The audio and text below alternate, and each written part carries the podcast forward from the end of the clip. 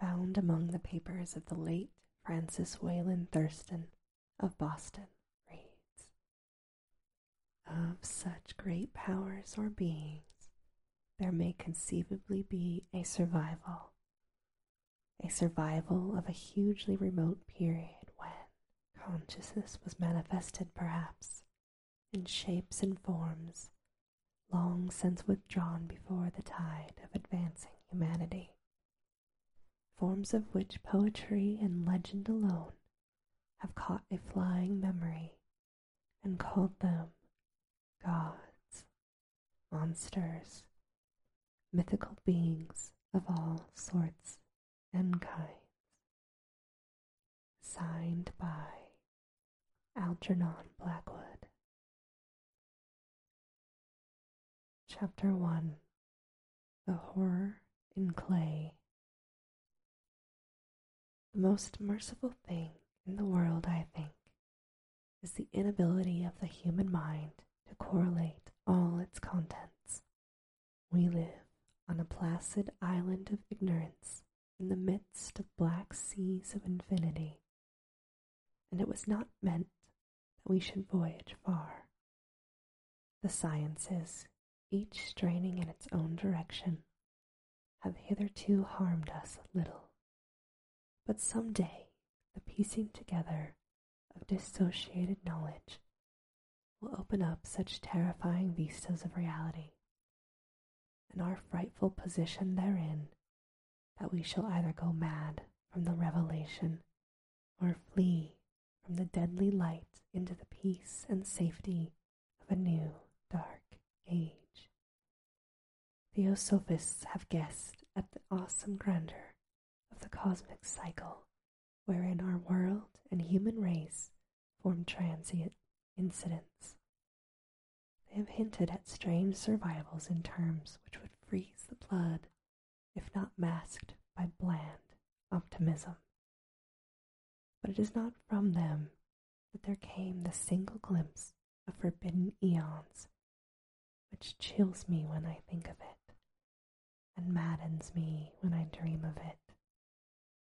That glimpse, like all dread glimpses of truth, flashed out from an accidental piecing together of separated things.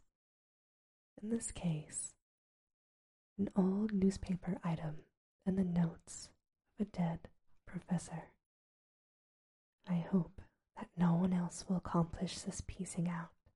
Certainly, if I live, I shall never knowingly supply a link so hideous a chain. I think that the professor, too, intended to keep silent regarding the part he knew, and that he would have destroyed his notes had not sudden death seized him. My knowledge of the things began in the winter of 1926 and 1927 with the death of my grand uncle, George Gammell Angell, Professor Emeritus, Semitic Languages in Brown University, Providence, Rhode Island. Professor Angell was widely known as an authority on ancient inscriptions and had frequently been resorted to by the heads of prominent museums, so that his passing at the age of 92 may have been recalled by many. Locally, interest was intensified by the obscurity cause of death. The professor had been stricken whilst returning from the Newport boat, falling suddenly, as witnesses said, after having been jostled by a nautical looking man who had come from one of the strange dark courts on the precipitous hillside which formed a short cut from the waterfront to the deceased's home in William Street. Physicians were unable to find any visible disorder, but concluded, after perplexed debate, some obscure lesion of the heart, induced by the brisk ascent of so steep a hill by so elderly a man, was responsible for his end.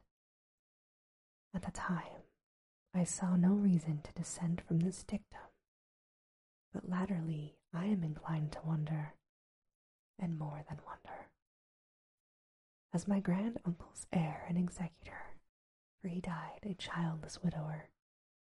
I was expected to go over his papers with some thoroughness, and for that purpose moved his entire set of files and boxes to my quarters in Boston. Much of the material which I correlated will be later published by the American Archaeological Society. There was one box which I found exceedingly puzzling, and which I felt much averse from shewing to other eyes. It had been locked, and I did not find the key until it occurred to me to examine the personal ring which the professor carries always in his pocket. Then indeed I succeeded in opening it. When I did so, it seemed only to be confronted by a greater and more closely locked barrier. For what could be the meaning of the strange clay bas relief and the disjointed jottings, ramblings, and cuttings which I found? Had my uncle, in his later years, become credulous of the most superficial impostors? I resolved to search out the eccentric sculptor responsible for this apparent disturbance of an old man's peace of mind. The bas relief was a rough rectangle less than an inch thick and about five by six inches in area, obviously of modern origin. Its designs, however, were far from modern in atmosphere and suggestion. For although the vagaries of cubism and futurism are many and wild, they do not often reproduce that cryptic regularity which lurks in prehistoric writing. And writing of some kind the bulk of these designs seems certainly to be, though my memory, despite much familiarity with the papers and collections of my uncle, failed in any way to identify this particular species, or even to hint at its remotest affiliations. Above these apparent hieroglyphics was a figure of evidently pictorial intent, though its impressionistic execution forbade a very clear idea of its nature. It seemed to be a sort of monster, or a symbol representing a monster, a monster of a form which only a diseased fancy could conceive. If I say that my somewhat extravagant imagination yielded simultaneous pictures of an octopus, a dragon, and a human caricature, I shall not be unfaithful to the spirit of this thing. A pulpy, tentacled head surmounted a grotesque and scaly body, with rudimentary wings but it was the general outline of the whole which made it most shockingly frightful. Behind the figure was a vague suggestion of a Cyclopean architectural background. The writing accompanying the oddity was, aside from a stack of press cuttings, in Professor Angell's most recent hand, and made no pretense to literary style. What seemed to be the main document was titled Cthulhu Cult in characters painstakingly printed to avoid the erroneous reading of a word so unheard of. The manuscript was divided into two sections, the first of which was titled 1925 Dream and Dream Work of H. A. Wilcox, 7 Thomas Street, Providence, Rhode Island and the second was titled Narrative of Inspector John Legrasse, 121 Bienville Street, New Orleans, Louisiana, at 1908 AAS Management. Notes on same and Professor Webb's account. The other manuscript papers were all brief notes, some of them accounts of the strange dreams of different people some of them citations from theosophical books and magazines, notably W. Scott Elliot's Atlantis and the Lost Lemuria, and the rest comments on long surviving secret societies and hidden cults with references to passages in such mythological and anthropological source books as Frazer's Golden Bough and Miss Murray's Witch Cult in Western Europe. The cuttings largely alluded to ultra mental illnesses and outbreaks of group folly or mania in the spring of 1925. The first half of the principal manuscript told a very peculiar tale. It appears that on March 1st, 1925, a thin, dark young man of neurotic and excited aspect had called upon Professor Angell bearing the singular clay bas relief, which was then exceedingly damp and fresh. His card bore the name of Henry Anthony Wilcox, and my uncle had recognized him as the youngest son of an excellent family slightly known to him, who had latterly been studying sculpture at the Rhode Island School of Design, and he was living alone at the de Lis building near that institution. Wilcox was a precocious youth of known genius, but great eccentricity and had from childhood excited attention through the strange stories and odd dreams he was in the habit of relating. He called himself psychically hypersensitive, but the staid folk of the ancient commercial city dismissed him as merely strange. Never mingling much with his kind, he had dropped gradually from the social visibility and was now known only to a small group of like minded individuals from other towns. Even the Providence Art Club, anxious to preserve its conservatism, had found him quite hopeless. On the occasion of the visit ran the professor's manuscript. The sculptor abruptly asked for the benefit of his host's archaeological knowledge in identifying the hieroglyphics on the sculpture. He spoke in a dreamy, stilted manner which suggested pose and alienated sympathy, and my uncle showed some sharpness in reply, for the conspicuous freshness of the tablet implied kinship with anything but archaeology.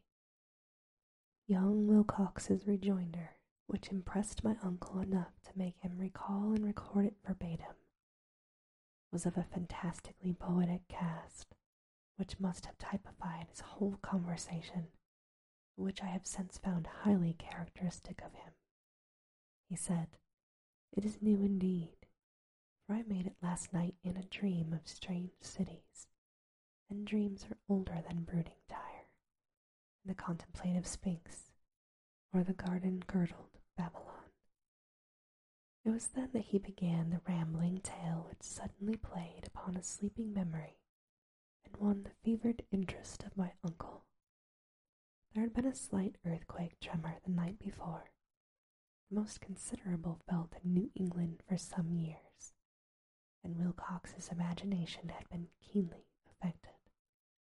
Upon retiring, he had had an unprecedented dream of great cyclopean cities of Titan blocks and sky flung monoliths, all dripping green ooze and sinister with latent horror. Hieroglyphics had covered the walls and pillars, and from some undetermined point below had come a voice that was not a voice, a chaotic sensation which only fancy could transmute into sound, but which he attempted to render by the most unpronounceable jumble of letters. Cthulhu. Jumble was the key to the recollection which excited and disturbed Professor Angell. He questioned the sculptor with scientific minuteness and studied with almost frantic intensity the sculpture on which the youth had found himself working, chilled and clad only in his night clothes, when waking had stolen bewilderingly over him. My uncle blamed his old age. Wilcox afterwards said for his slowness in recognizing both hieroglyphics and pictorial design. Many of his questions seemed highly out of place to his visitor, especially those who tried to connect the latter with strange cults or societies. and Wilcox could not understand the repeated promises of silence which he was offered in exchange for an admission of membership in some widespread mystical or paganly religious body.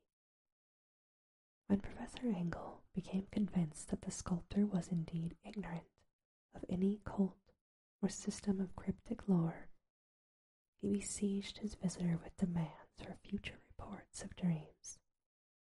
This bore regular fruit, for after the first interview, the manuscript records daily calls of the young man, during which he related startling fragments of nocturnal imagery.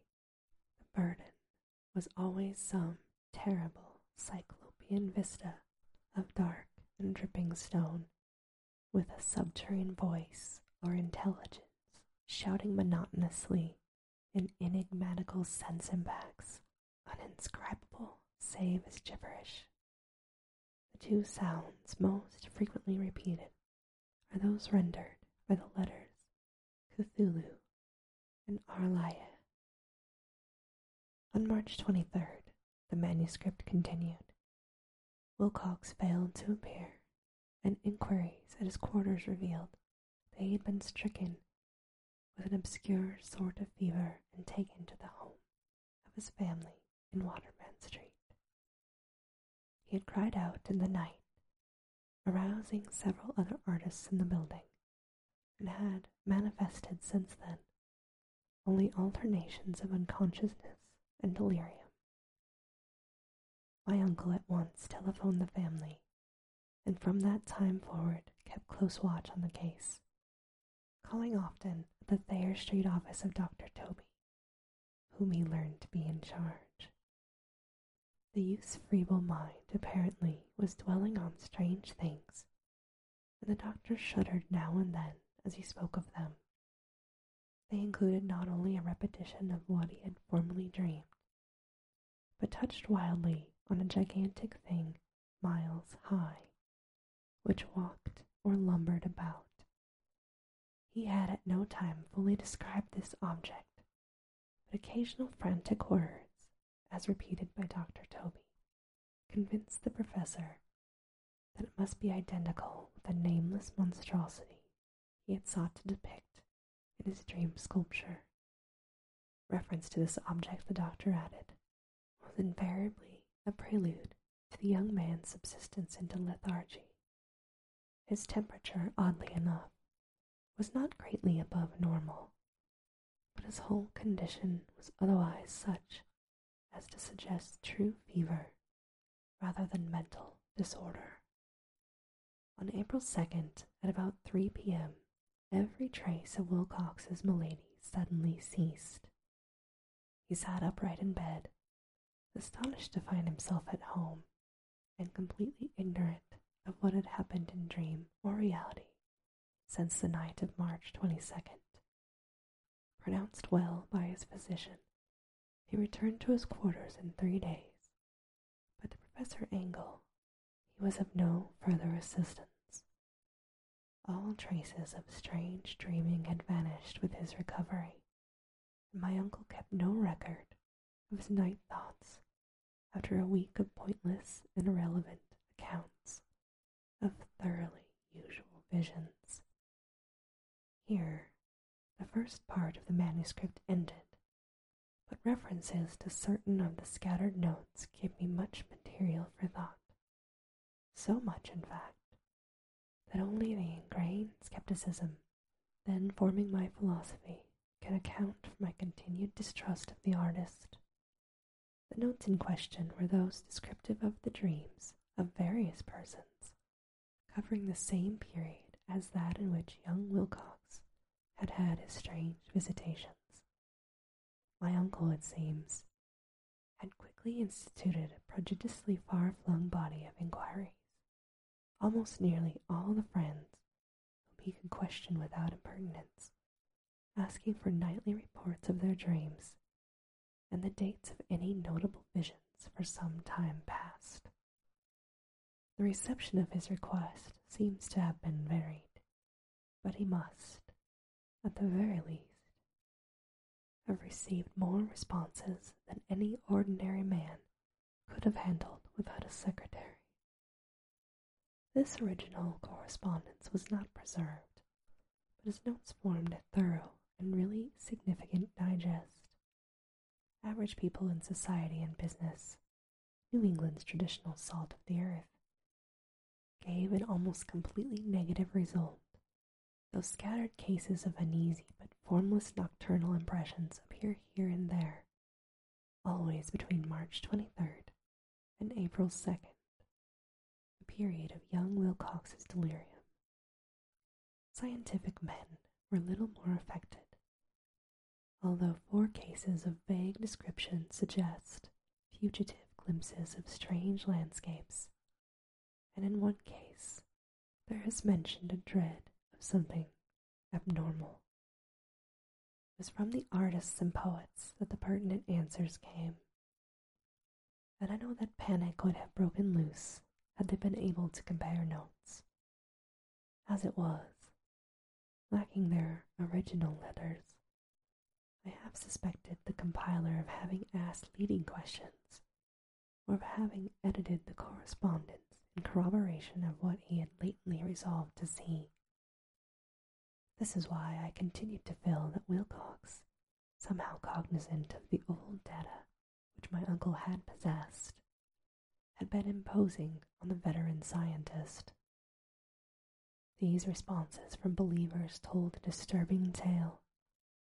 From February 28th to April 2nd, a large proportion of them had dreamed very bizarre things, the intensity of the dreams being immeasurably the stronger during the period of the sculptor's delirium. Over a fourth of those who reported anything reported scenes and half sounds, not unlike those which Wilcox had described, and some of the dreamers confessed acute fear of the gigantic nameless thing visible toward the last. One case, which the note describes with emphasis, was very sad. The subject, a wildly known architect with learnings towards theosophy and occultism, went violently insane on the date of young Wilcox's seizure and expired several months later after incessant screamings to be saved from some escaped denizen of hell. Had my uncle referred to these cases by name instead of merely by number. I should have attempted some corroboration and personal investigation. But as it was, I succeeded in tracing down only a few. All of these, however, bore out the notes in full. I have often wondered if all of the objects of the professor's questioning felt as puzzled as I did, and as did this fraction. It is well that no explanation, the press cuttings, as I have intimated, touched on cases of panic, mania, and eccentricity during the given period. Professor Angell must have employed a cutting bureau, for the number of extracts was tremendous, and the sources scattered throughout the globe. Here, a nocturnal suicide in London, where a lone sleeper had leapt from a window after a shocking cry. Here, likewise, a rambling letter to the editor of a paper in South America, where a fanatic deduces a dire future from visions he has seen. A dispatch from California describes a Theosophist colony as donning white robes in mass for some glorious fulfillment which never arrives, whilst items from India speak guardedly of serious native unrest toward the end of March. Voodoo orgies multiply in Haiti. African outposts report ominous mutterings. American officers in the Philippines find certain tribes bothersome about this time, and New York policemen are mobbed hysterical Levantines on the night of March 22nd to the 23rd. West of Ireland, too, is full of wild rumor and legendary, and a fantastic painter named Joyce Bonnot hangs a blasphemous dream landscape in the Paris Spring Salon of 1926. And so numerous are the recorded troubles in insane asylums, that only a miracle can have stopped medical fraternity from noting strange parallelisms and drawing mystified conclusions. A weird bunch of cuttings, all told, and I can at this date scarcely envisage the callous rationalism with which I set them aside. But I was then convinced that young Wilcox had known of the older matters mentioned by the professor.